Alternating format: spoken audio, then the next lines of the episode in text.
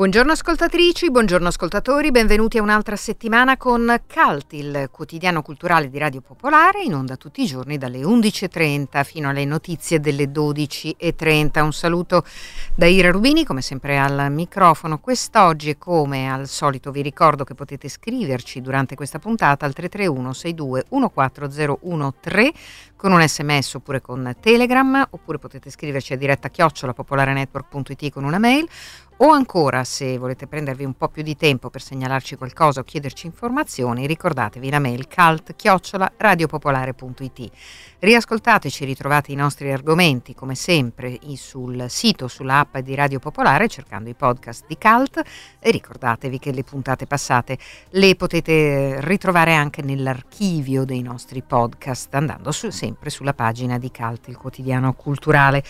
Quest'oggi una puntata che già un po' ci porta verso gli appuntamenti delle feste, ehm, vi parleremo più tardi di un progetto interessante che un'autrice e interprete, Monica Bonomi, che spesso abbiamo avuto ospite, ha elaborato soprattutto per i bambini. Si tratta di eh, un progetto che porta uno spettacolo eh, legato a delle storie che si svolgono in giardino nelle case. E mh, mm, poi vi parleremo di un libro appena uscito, l'autore Fabio Stassi e l'intervista di, di Andrea Monti, eh, si chiama Mastro Geppetto questo libro, ma poi capirete eh, di che Geppetto stiamo parlando. Tiziana Ricci ci raggiungerà tra breve per eh, parlarci ancora una volta di appuntamenti di arti visive, ma adesso diamo il benvenuto al nostro primo ospite e vi parliamo di un prossimo debutto al Teatro degli Arcimboldi di Milano, arriva un musical molto famoso che appunto ha eh, una portata internazionale tratto da un celebre film eh, e eh, sarà appunto al Teatro degli Arcimboldi dal prossimo 28 eh, se non sbaglio dicembre. Ne parliamo con uno degli interpreti principali, Giuseppe Verzico che tra l'altro se non sbaglio rappresenta una novità per il cast nel ruolo dell'avido e perfido Carl, per chi conosce Ghost sa di cosa sto parlando. Buongiorno, benvenuto. Ciao, ciao, buongiorno a tutti gli ascoltatori di Radio Popolare, buongiorno. allora, dunque, dicevamo, ehm, un, tra l'altro un modo anche per ritrovare un, un musical che l'anno scorso è stato inevitabilmente, come tanti spettacoli, bloccato, no? Eh, nelle sue repliche e lo ritroviamo con questo personaggio eh, che Giuseppe interpreta e che mi sembra come dire, mh, mm, da raccontare. Un po' cattivello, diciamo, no? Ecco, un po' cattivo. Allora, io, io, io interpreto questo, questo ragazzo che, che, poi, insomma, tutti quanti conosciamo la storia, no? Uh, questo ragazzo molto avido che, che si finge amico di una, di una coppia di, di ragazzi e, e poi Uh, appunto per, per, raggiungere l'avidità e la, la ricchezza, la, la, fame di denaro lo porta addirittura a, a tradire il suo migliore amico e, e no, ad ucciderlo non uh, direttamente perché nella storia sappiamo tutti che in realtà poi lui aveva ingaggiato questo rapinatore solo per rubargli un portafogli ma poi questo rapinatore si era fatto prendere un po' la mano no? E quindi insomma sì interpreto questo, questo personaggio molto, molto cattivo uh, ho, ho, dovuto riscoprire un po' quella parte brutta, che eh, oscura, che è un po' dentro ognuno di noi eh, e sono um, un, nuovo, un, nuovo, interprete di questo, di questo, personaggio perché l'anno scorso lo interpretava un altro ragazzo e quest'anno io ero in scena con un altro spettacolo che magari qualcuno in onda ha, ha anche visto che era Singing in the Rain e, e invece quest'anno mi ritrovo a fare il cattivello, ecco. sì, ma infatti eh, il pubblico ti conosce bene e credo che sia anche un'esperienza interessante misurarsi con un altro tipo di personaggio.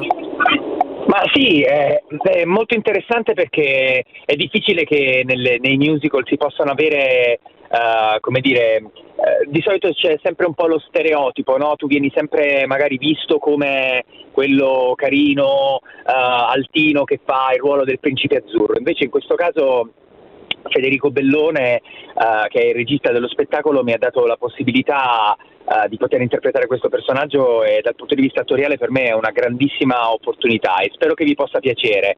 E soprattutto spero che il pubblico possa venirci a vedere perché uh, c'è bisogno di ridere, di, di riscoprire un po' i sentimenti quelli, quelli primari, l'amore, l'amore, vero nei confronti eh, de, di una fidanzata piuttosto che magari di un amico, la fiducia, insomma eh, si ride anche molto durante lo spettacolo, anche se diciamo che la storia è conosciuta per essere un po' da grande romantico, no? Sì. Eh, un, un, un, un, racconto romantico per, per gli innamorati, ecco, però si ride tanto anche grazie al personaggio di, uh, che, che, interpreta Gloria, uh, che era interpretato nel film da Whoopi Goldberg, quindi insomma uh, c'è, c'è tanto da divertirsi anche.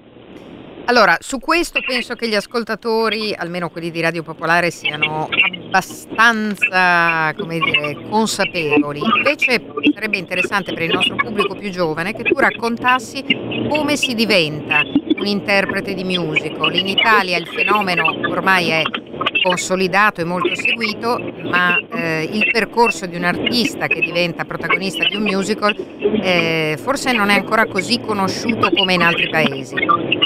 Guarda, uh, il, percorso, il, percorso, è molto semplice, eh, uh, internet in questo ci dà una grandissima mano, nel senso che le informazioni su delle uh, grosse scuole che esistono ormai in Italia sono molto molto molto valide e affermate. La formazione in Italia secondo me sta raggiungendo dei livelli veramente altissimi, tanto che tanti interpreti, tanti, tanti ragazzi che si approcciano allo studio delle tre arti, il canto, la danza e la recitazione, sono, sono molto apprezzati apprezzati anche in tutta Europa.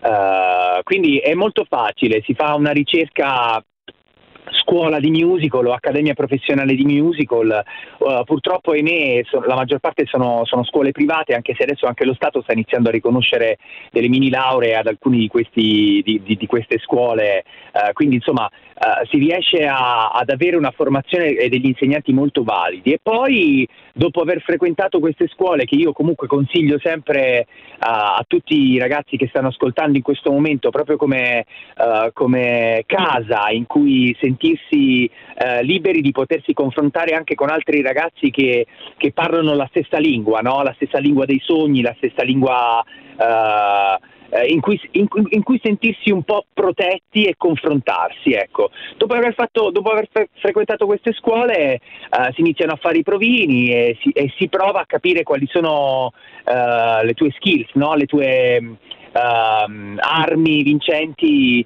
uh, per vincerli e soprattutto quali non sono uh, e quindi a continuare a studiare nella direzione di essere sempre migliori eh, nei, nei, propri difetti o limiti, no? E poi si deve avere tanta fortuna, tanta fortuna perché questo, questo mondo è molto complicato, è fatto anche di, uh, di canoni estetici, fisici, ci sono tanti registi che uh, hanno bisogno di avere proprio esattamente quello che cercavano davanti a loro, quindi la maggior parte delle volte non è detto che, che tu non sia adatto per qualcosa, ma semplicemente uh, che n- non sei fisicamente giusto nell'immagine che il regista ha in quel momento di quel personaggio. Molto interessante, Però, molto. Se posso, se posso, dare un consiglio, uh, la prima cosa che consiglierei a tutte le persone che vogliono approcciarsi al mondo del, dell'arte in generale, del teatro, soprattutto del teatro, è studiate danza perché questa io nasco come ballerino e, ehm, e, mi ha dato tantissima, tantissima fiducia in me stesso, la consapevolezza del corpo, una, la coordinazione uh, che si studia attraverso la disciplina della danza è fondamentale anche solo, anche solo per una persona che vuole recitare davanti a uno schermo, perché camminare sul palcoscenico e avere sicurezza in se stessi è una cosa uh, molto molto importante. Tante volte il modo di stare sul palco uh, tradisce chi invece è abituato a vivere soltanto davanti a una telecamera o uh, ad essere ripreso attraverso appunto il video. Quindi studiate danza. Insomma, consapevolezza del palco eh, che è sì. una delle cose più importanti nel musical ed effettivamente è un gran consiglio. Eh, un'ultima domanda, già che insomma ti abbiamo, ti, ti sfruttiamo Vai, spara, da un spara. punto di vista. Allora Giuseppe, tu certamente saprai che per esempio negli Stati Uniti, ma anche in Gran Bretagna, oltre ai musical, quelli di grande portata come Ghost o come sono altri grandi titoli, c'è l'abitudine ai musical, anche quelli universitari, che possono parlare anche di attualità, di, di fatti anche piccoli o tratti addirittura dalla cronaca. Ehm, secondo te è un percorso che col tempo potremmo, in qualche modo ripercorrendo anche una tradizione che avevamo sinceramente, quella della commedia musicale no? di, eh, di, molti anni fa, potrebbe ma, funzionare anche in Italia? Ma sai, io, io, in questi anni adesso non voglio fare la persona insomma adulta o troppo, Beh, però, come dire, sai. Uh, vecchiarella, ecco, però ti dico che in questi anni io mi sono diplomato nel 2007 in un'accademia di musical a Milano che si chiama MTS Musical to School e da quel, da quel periodo lì uh, fino ad oggi ci sono tantissime realtà anche amatoriali che sono uh, dove per amatoriale non, non, non, c'è da denigrare niente eh, ma magari prendere proprio la parola ama dove c'è qualcuno che ama fare qualcosa no? Ci sono tantissime realtà che, stanno, che, che, che, sono nate, che sono sparse nel territorio nazionale che fanno esattamente questo. Invece, per esempio, una volta da me eh, era la chiesa, la parrocchia, l'oratorio che organizzava eh, il corso di teatro piuttosto che metteva sullo spettacolino dove si cantava e si recitava. Mm. Ecco, queste, queste identità Uh, secondo me sono, sono, molto radicate. Il problema è che uh, poi uh, la difficoltà dell'approccio al lavoro, visto che ci sono purtroppo pochissime produzioni che ti danno la possibilità di poter salire su un palcoscenico e pochissime persone che vanno a teatro, ahimè, um, non, non, ti danno poi la certezza e quando ti trovi a dover scegliere, a dire che cosa faccio, faccio l'università o me la rischio, allora la famiglia ti dice fai l'università. Eh sì. E quindi io, io, io e capisco, quindi bisogna no? insegnare musical e teatro nelle scuole, magari anche danza nelle scuole magari, dell'obbligo. Magari anche sì, magari, magari anche sì, e soprattutto non mettere i professori che, stu- che insegnano italiano uh, o religione o filosofia a fare questi progetti, ma affidarli a dei professionisti che sul palcoscenico davvero ci vanno. Mi sembra un consiglio che potremmo... È una piccola polemica? Ma, ma okay. ci mancherebbe, no, no, ma è una cosa che noi diciamo da, da, da molto tempo, quindi insomma è, era solo una cosa che secondo me sarebbe davvero molto, ma molto auspicabile, abbiamo una lunga tradizione, sarebbe solo il caso di riprenderla in mano, no? Cioè quella di insegnare sì, come si sta in scena. Staccare, staccare, questi ragazzi da, dai, dai videogame, dai, dai, cellulari e farli andare un po' in strada, no? a vivere un po' la strada perché uh, insegna tanto, insegna tanto. Mm. Allora, grazie per questa bella conversazione che certamente riguardava Ghost, ma insomma io volevo anche parlare un po'. Voglio lasciare un po' un messaggio bello, ragazzi, andate a teatro, tutti quelli che stanno ascoltando in questo momento, non solo a vedere Ghost, in particolar modo a vedere Ghost, ma andate a teatro, uscite di casa, eh, cercate di emozionarvi perché questi periodi un po' bui, no? po', in cui si ha tanta paura, eh, è anche vero che si ha tanta voglia di evasione, quindi cercate di mandare la mente via da, dalla televisione, dal, dalla preoccupazione del contagio che sale, piuttosto che da altre cose uh, buie. Andate a teatro. Grazie davvero allora Ghost, il musical Teatro degli Arcimboldi dal prossimo 28 dicembre su tutte le principali piattaforme potete prenotare e fatelo in fretta perché appunto ci sono fortunatamente già tanti spettatori che l'hanno fatto. A risentirci, C'è grazie. Fino, Fino? Siamo in scena fino al 9 gennaio, 9 fino... gennaio, quindi vi aspettiamo. Fino al 9 gennaio, dunque, grazie a Giuseppe Verzicco, a risentirci. Ciao, grazie. Ciao.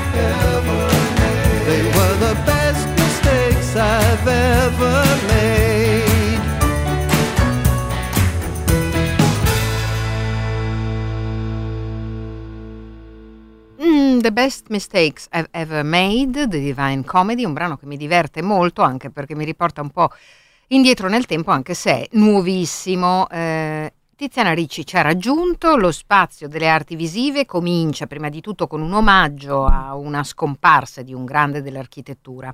Eh sì, eh, purtroppo è mancato, oddio, avevo 88 anni, ha fatto una bella vita, eh, se penso a gente molto più giovane.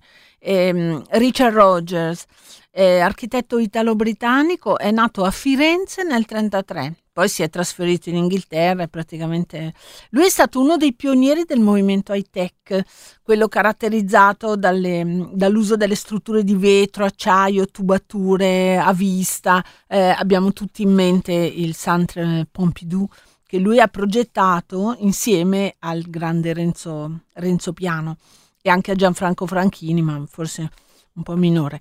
E, mm, progettato nel 71 e poi ci ha messo sei anni per eh, realizzarlo. Poi un altro suo grande progetto è il Three World Trade Center a, a New York E, mm, e poi mm, che mi viene in mente, ah beh, il Millennium Dome a Londra, che è un grande complesso espositivo che ha progettato nel 99. Poi ha progettato il Terminal 4 dell'aeroporto di Madrid in Spagna la sede della Corte europea dei diritti dell'uomo a Strasburgo in Francia. Insomma, mh, mm, grandi progetti, grandi opere abba- piuttosto rivoluzionarie direi, eh, soprattutto per questo uso, come dicevamo, eh, di, di, strutture esterne, di tubi, ehm, queste forme insolite, no? piazzate come il Centre Pompidou eh, in un quartiere eh, che eh, sappiamo tutti ha un, uno stile completamente diverso, antico, tradizionale. E, mh, allora ha preso il premio Pritzker nel eh, 2007, che è il Nobel dell'architettura praticamente, e dal 96 sedeva alla Camera dei Lord a Londra come laburista. Insomma, eh, con eh, ehm, Rogers scompare un grande architetto che, che, ha dato al mondo opere rivoluzionarie, questo insomma gliene va dato atto.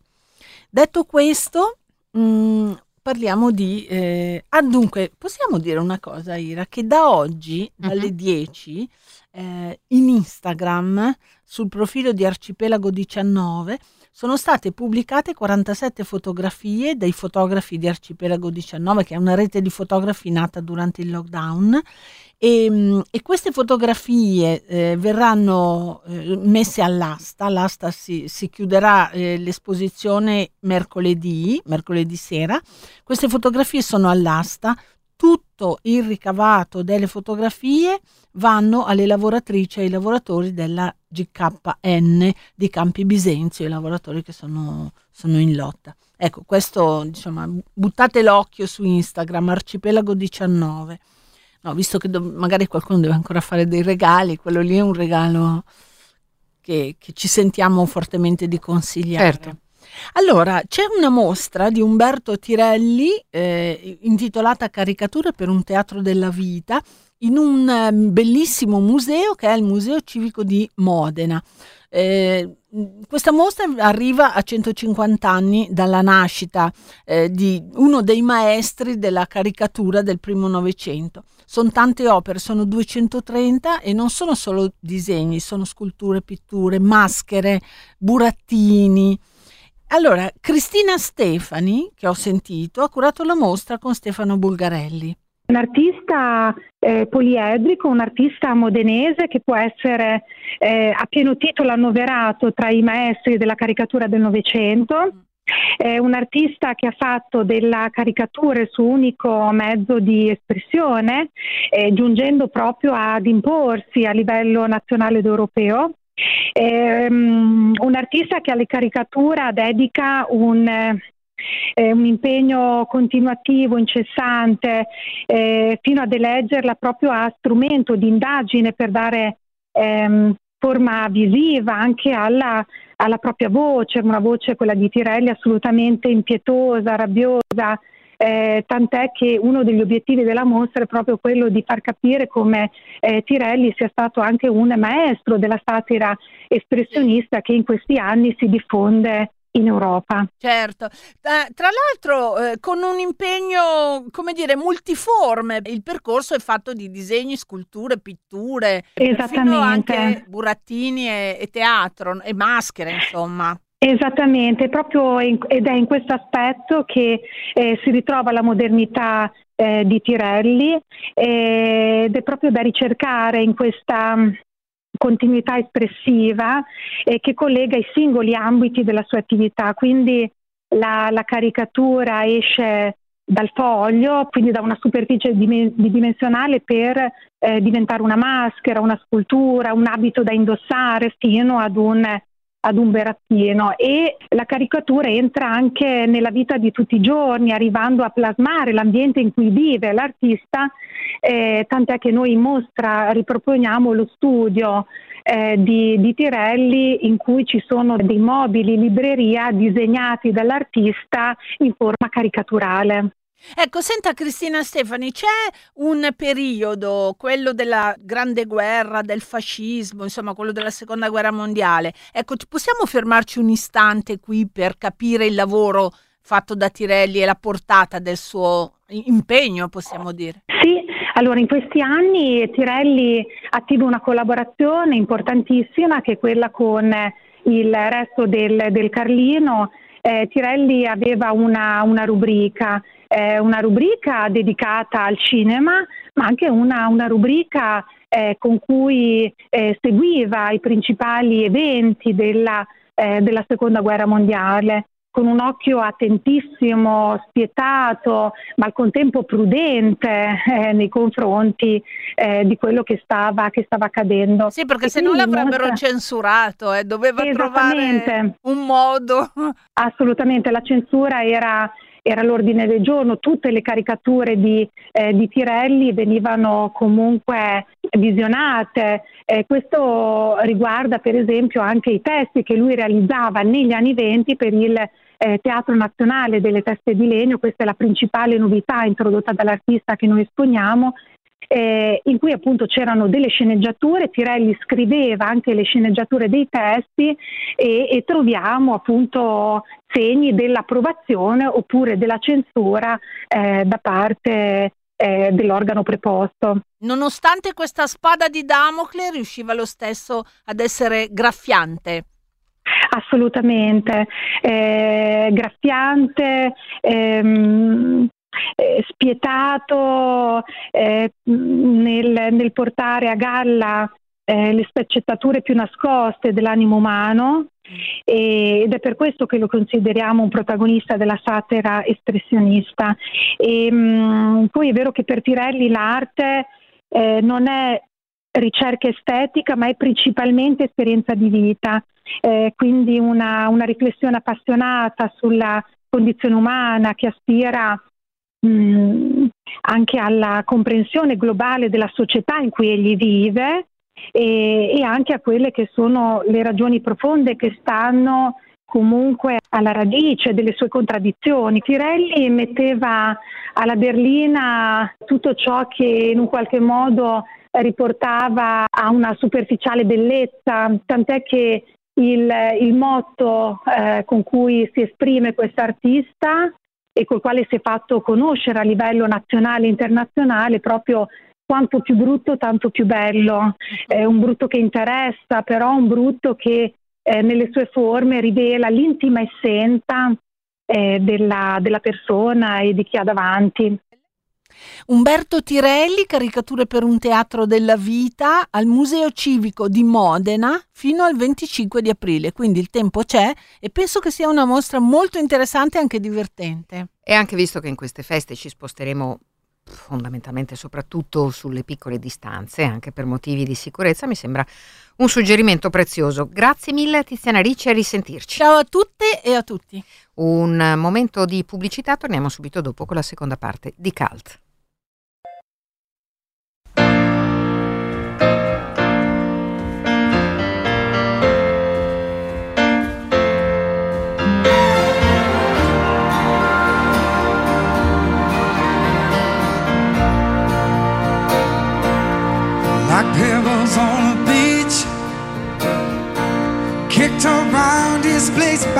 Feet. Oh, like broken stones, all trying to get home, like a loser's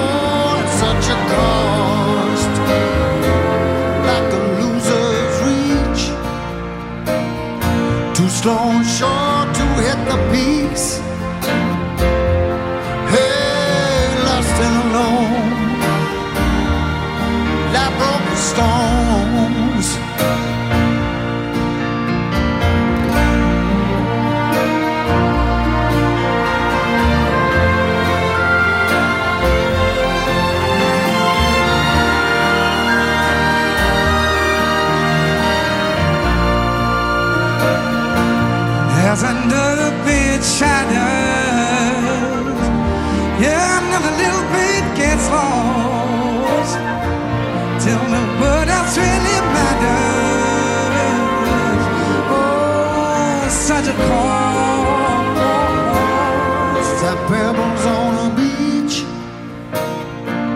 kicked around, displaced by feet. All our broken stones. Well, trying to get home.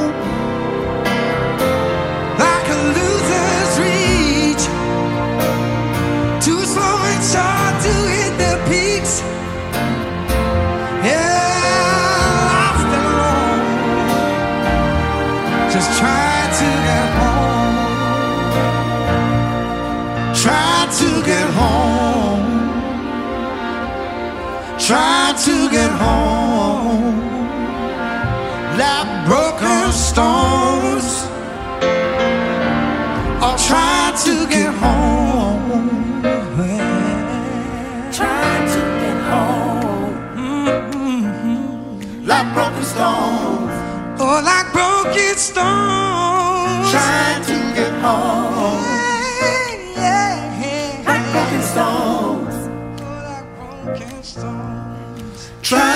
Trying to get home. Like broken stones. Trying to get home.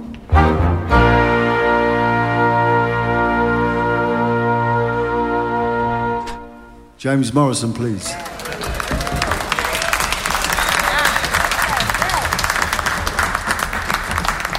Bentornati, seconda parte di Cult, gli applausi a Paul Weller per questa Broken eh, Stones eh, featuring eh, James Morrison e poi una serie di altri ehm, grandissimi musicisti che ovviamente hanno collaborato con lui a questo lavoro che eh, in alcuni suoi estratti fa parte della nostra Music Library che ci conduce verso le feste. Allora, dato che parliamo anche di feste, eh, vi parliamo di letture che potrebbero essere adatte a questo periodo. È il caso di un libro firmato da Fabio Stassi che è dedicato a Mastro Geppetto. L'intervista è di Andrea Monti.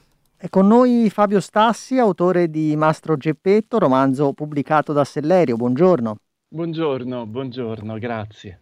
Grazie a lei. Il libro è una rivisitazione di Pinocchio in cui il burattino non è davvero animato, ma il falegname che l'ha costruito crede che lo sia per colpa dei suoi paesani che si prendono gioco di lui. Innanzitutto le chiedo di provare a raccontarci com'è nata questa idea.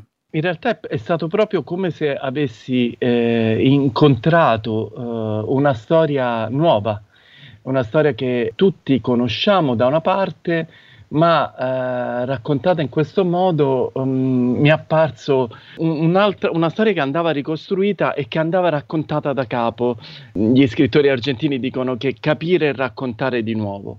L'idea di partenza è stata questa: Pinocchio è un pezzo di legno, un pezzo di legno inerte, muto, quindi non, non esiste Pinocchio. Quindi questa storia, eh, la prima cosa che si può dire è orfana di Pinocchio, ma questo pone in relazione tutti i punti di questa vicenda in una maniera completamente storta e che ci sorprende, almeno a me ha sorpreso scriverla, nessuna storia mi ha coinvolto più di questa, nessun libro che ho scritto e credo forse difficilmente anche tra quelli che scriverò, se avrò la fortuna di scriverne altri, potranno coinvolgermi così tanto, perché per me è stato come scoprire un continente sconosciuto, non so come dire, eh, rovesciare il mondo. Il mondo rovesciato è il primo atto di fantasia che fanno i bambini, no?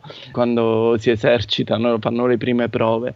Io ho capovolto la storia di Pinocchio perché senza la favola, senza il magico e senza il fantastico, questa storia diventa una storia drammatica, è una storia sulla solitudine, sulla vecchiaia, sul perseguimento di un sogno, di un desiderio.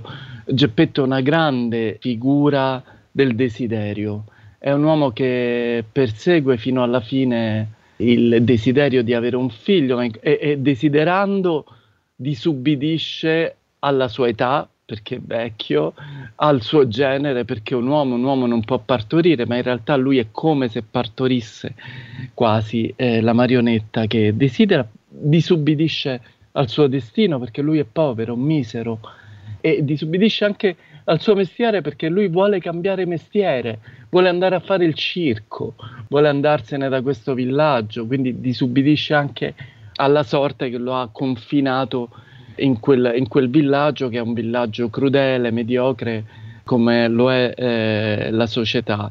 E, ed è una storia anche sui confini perché Geppetto abita la casa al confine del villaggio, l'ultima casa su questa discesa ed è un uomo sul che abita il confine tra la follia e la ragione, tra lo smarrimento e, il, il desiderio di ritrovare questa marionetta. Tutto si regge però appunto come una burla, come uno scherzo cattivo, concepito una sera nel fumo di un'osteria dai potenti, dalle figure del villaggio, il prete, Mastro Ciliegia, il farmacista. Un assente quasi totale tra i personaggi della storia, almeno mi pare, è la pietà nei confronti di Geppetto. Sono pochissimi i personaggi che fanno qualcosa per lui. Le chiedo perché, se c'è un motivo per cui l'umanità raccontata nel libro è così dura, verrebbe da dire cattiva in particolare per quanto riguarda i paesani di Geppetto. Io purtroppo, essendo di famiglia siciliana, ho uno sguardo eh, abbastanza pessimista sulle cose. Ogni tanto si accende qualche luce da parte di alcune donne, per esempio, oppure da parte di minatori o da parte di alcuni lavoratori, gente che condivide comunque un destino analogo a quello di Geppetto, ma la società che descrive una società crudele perché lo è quella in cui viviamo, se pensiamo che in questi due anni eh, il divario tra ricchi e poveri è aumentato al posto di diminuire, non abbiamo avuto nessuna esperienza di solidarietà, cioè di solidarietà sociale da parte di classi eh, benestanti o ricche verso le più povere. Geppetto è innanzitutto un povero, il più misero dei miseri, è il più povero tra i poveri, non ha di che mangiare, non ha neanche di che riscaldarsi. E su di lui si accanisce, come ci si accanisce a volte sul più inerme, sul più indifeso, sul più fragile e anche sul più candido per certi aspetti, perché Geppetto in questa sorta di demenza senile affronta il mondo in maniera anche sognante, lui, e lui è l'unico che abita ancora un territorio fiabesco. Tutto il resto è soltanto pur di farsi una risata ai suoi danni. E, e quale vigliaccheria maggiore che prendersi gioco de, del più inerme? Ecco, per me Geppetto è anche l'inerme assoluto, è l'innocente perseguitato. Ma mh, mm, credo ahimè e purtroppo che sia una figura tragicamente e drammaticamente contemporanea. Le chiedo in che periodo ha scritto questo libro e se il periodo stesso ha influito e come sul libro.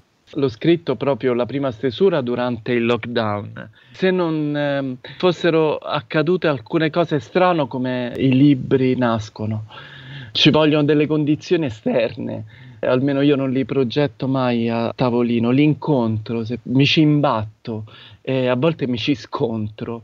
In questo caso è stato l'insieme di alcuni fattori, uno storico, che è quello dello scoppiare, del dilagare di questa pandemia, che ha estremizzato i contrasti, è un vetrino che ci fa vedere le cose anche con più lucidità, se vogliamo, ci ha costretti a casa nel, in, a fare i conti con la nostra solitudine e quindi per me scrivere di un uomo che viveva da solo in una grotta era un sovrapporsi di me stesso in fondo che mentre scrivevo ero chiuso in una camera come tutti noi. Poi sono accadute anche altri fattori personali, privati, familiari. Questa pandemia ha portato via tante persone, ha portato via anche alcuni cari affetti, alcune persone anziane, al solito si è accanita sui più fragili E Geppetto subisce la violenza sia da parte della società e quindi dei suoi simili, ma anche da parte della natura. Eh, lui eh, si perde nel, nelle faggete, nei boschi, eh, non ha neanche la giacca di fustagno per coprirsi perché l'ha venduta per l'abbecedario. Però nonostante tutto questo continua a perseguire la sua vocazione che è una vocazione eh, in qualche modo eretica, sovversiva e direi quasi rivoluzionaria perché lui è un elemento perturbante rispetto alle convenzioni sociali, non è sposato, è al di fuori delle convenzioni, delle logiche della società e in qualche modo le, le mette in discussione. A livello di atmosfera ci sono due cose che mi sembrano legare il suo romanzo al Pinocchio di Collodi. In entrambi i libri, anche se in modo diverso, l'atmosfera mi sembra velata di poesia e di tristezza. Le chiedo se è d'accordo e se è d'accordo secondo lei cos'è che rende così poetici, così tristi sia il suo Pinocchio sia quello originale. E intanto anche la, la, misura potremmo dire che è un romanzo breve, è una forma che ti consente mh, di condensare anche lo stile, di sintetizzare in qualche modo, avvicina la scrittura a quella che è una scrittura mh, più lirica forse, più poetica, più essenziale. Io credo di avere cercato una musica di fondo che fosse inevitabilmente una musica malinconica, posso pensare al fado o al tango o alla bossa nova. Cercare di trovare il tono mi ha impegnato molto, quasi più che raccontare eh, la storia stessa.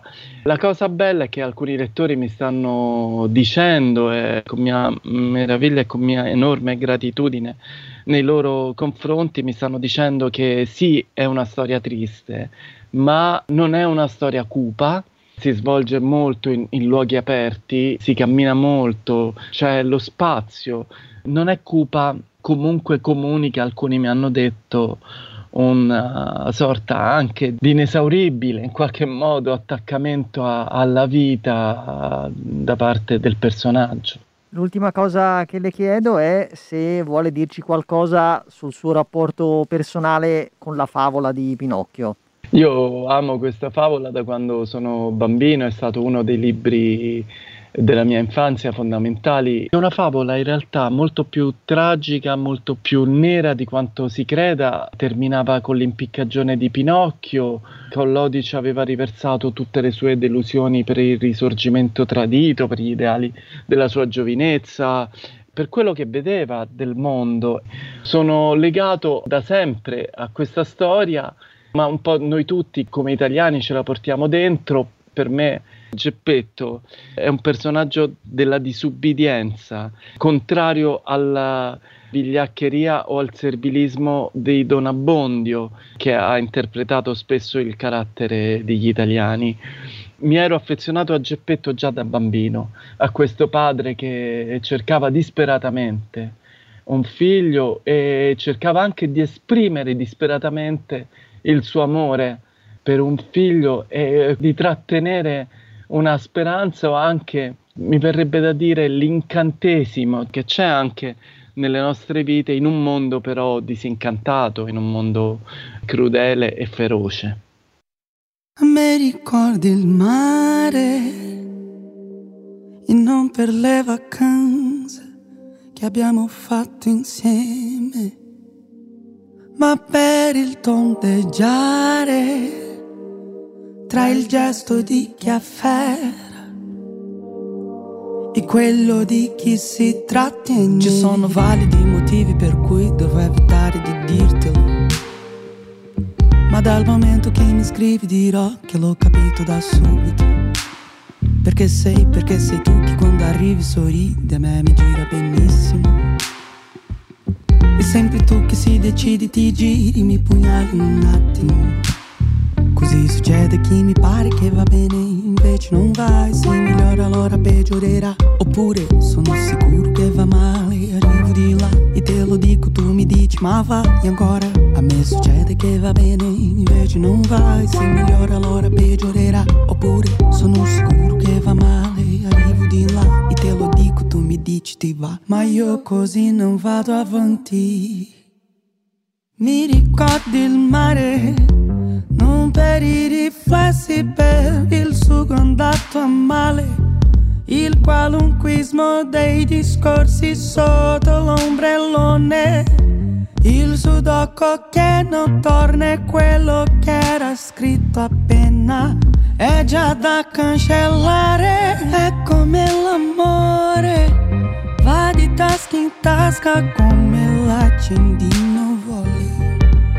Ti ritorna quando non hai niente da pisciare se escludiamo il poco che rimane ancora, ancora, ancora. Bate, bate, de abbracci che diventano lati, più diventano stretti,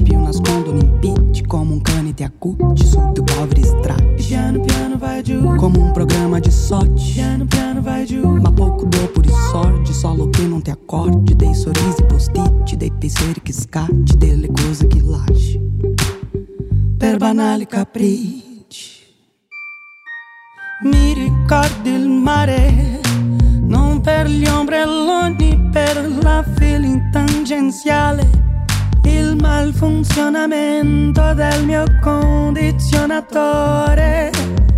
La discesa libera sui sassi senza aver le scarpe. Per fare fricchettoni, questo è un il sapore.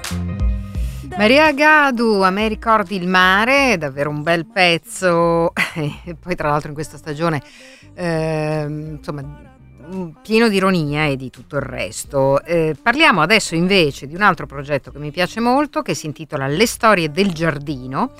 È nato nel 2020, è rivolto a bambini dai 3 agli 8 anni e sono favole in rima che si trasportano eh, dentro una valigia di ombre di luci si possono mettere in scena anche a domicilio, ovviamente con tutte le cautele del caso, basta un pochino di buio.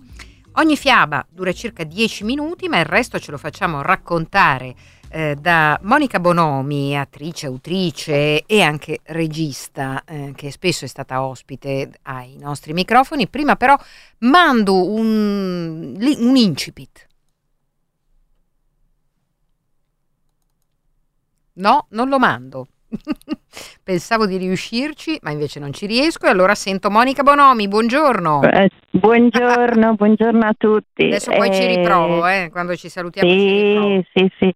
Beh, eh, se l'incipit è la canzone, allora dico subito che è una canzone che ho composto, è la voce di Giulia Faggioni, la voce meravigliosa Sì. che canta questa canzone ed è nato appunto nel 2020 quando c'è stato il primo lockdown, ho iniziato a pensare, anzi subito dopo per la verità, questi piccoli bambini che erano rimasti orfani dei loro amici perché insomma non potendo più andare a scuola non, non avevano potuto ehm, sviluppare questo- questa socializzazione che è così importante alla loro età. Per cui ho pensato di scrivere queste favoline in rima basate sull'amicizia e anche sull'ecologia. E- è iniziato un po' per, per gioco, dedicandola a un bambino in particolare che conoscevo e anche a una bambina e poi eh, ho scritto le altre e alla fine mi sono fatta costruire questo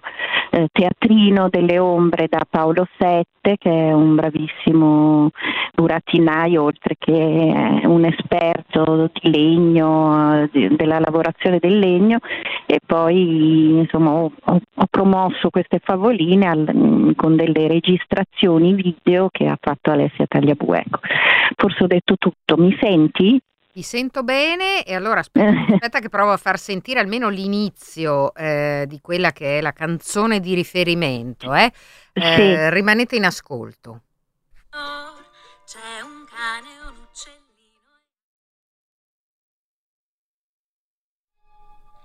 Ogni fiaba che tu guarderai ha un amico da aiutare, sai. ha qualcosa da cambiare perché tutti quanti abbiamo bisogno di una mano quando siamo nei guai. Su coraggio, forza andiamo con gli amici, siamo felici. Tutto sembra più fantastico se hai un amico a cui lo puoi narrare. E allora, Monica, soltanto l'inizio di questa canzone che tu hai Sì. composto. Sì. Mm? Eh, Va, be- va benissimo, grazie Ira. Cioè, Allora, anche. eh, raccontiamo anche un po' che tipo di sensazione. Tu ne hai fatta già qualcuna di queste fiabe, o meglio, storie in giardino ehm, a domicilio. Sì, ho fatto i primi esperimenti, diciamo, e in realtà sono fiabe che mh, piacciono anche a bambini più grandi e ehm, anche agli adulti, ho notato, eh, perché insomma sono molto semplici, si, mh, sono immerse nel buio, e, mh, sono figurine che ho mh, disegnato io, fatto io con, con grande fatica perché non sono una disegnatrice, per cui eh, ho fatto mm, un lavoro lungo e ci ho messo tanto tempo per capire come fare, ma in realtà sono proprio le- mm, i temi che mi premevano, eh, che sono appunto quelli prima di tutto dell'amicizia perché c'è sempre un, qualcuno che, come dice la canzone, è nei guai, allora i protagonisti mm, costanti delle storie che sono un bambino, un cane, un uccellino e poi c'è anche una bambina, li aiutano a risolvere, aiutano ogni protagonista della storia che è nei guai a risolvere il problema, diciamo, e quindi è un inno anche alla- all'amicizia, insomma al fatto che stare insieme uniti è, è una forza mh, e anche mh, legata alla natura, al, al rapporto con gli animali, giardino, con, banalmente, col, insomma, col giardino, con i fiori. piccoli, diciamo, non necessariamente enormi, no? Cioè, Sì, esatto, esatto, sì, esatto. Allora, come si fa eh, a, a prenotare una di queste storie, le storie del giardino di Monica Bonomi? Allora si va sul mio sito che è www.monicabonomi.com e si- si- mh, dove ci sono, c'è la descrizione appunto del progetto, le storie del giardino e c'è la mia email di riferimento che posso anche dare qua in diretta se Diamola. si può, se no. monica.bonomi.teatro chiocciolagmail.com pieno di punti. Vabbè, ci sono due punti fra Monica, fra Bonomi e teatro, chiocciolagmail.com oppure il sito di Monica Bonomi e lì trovate insomma queste storie che vi assicuro sono eh, davvero pensate con ingegno considerato questo periodo e immagino ti abbiano già prenotata in questi giorni, so che sei... che sei Sì, sì, qualcuno, sì, sì, hanno prenotato e beh, iniziamo perché è una cosa fresca, fresca, praticamente Molto di nuova, sì. giornata. Esatto, Sì, da pochi- da poco tempo disponibile, ma noi volevamo segnalarla proprio per queste feste perché magari appunto eh, ci sono tanti che eh, vogliono fare anche un regalo di questo tipo, soprattutto ai giovanissimi. Grazie a Monica Bonomi e risentirci. Grazie a te, grazie a voi, buona Buone giornata feste. e buon Natale. Ciao, buon Natale, ciao. ciao, ciao. ciao. Cult finisce qui questa prima puntata della settimana che ci conduce dritto dritto fino alle feste e adesso le notizie di Radio Popolare ci ritrovate sul sito sull'app di Radio Popolare e naturalmente domani alle 11.30 un saluto da Ira Rubini. Giant, giant,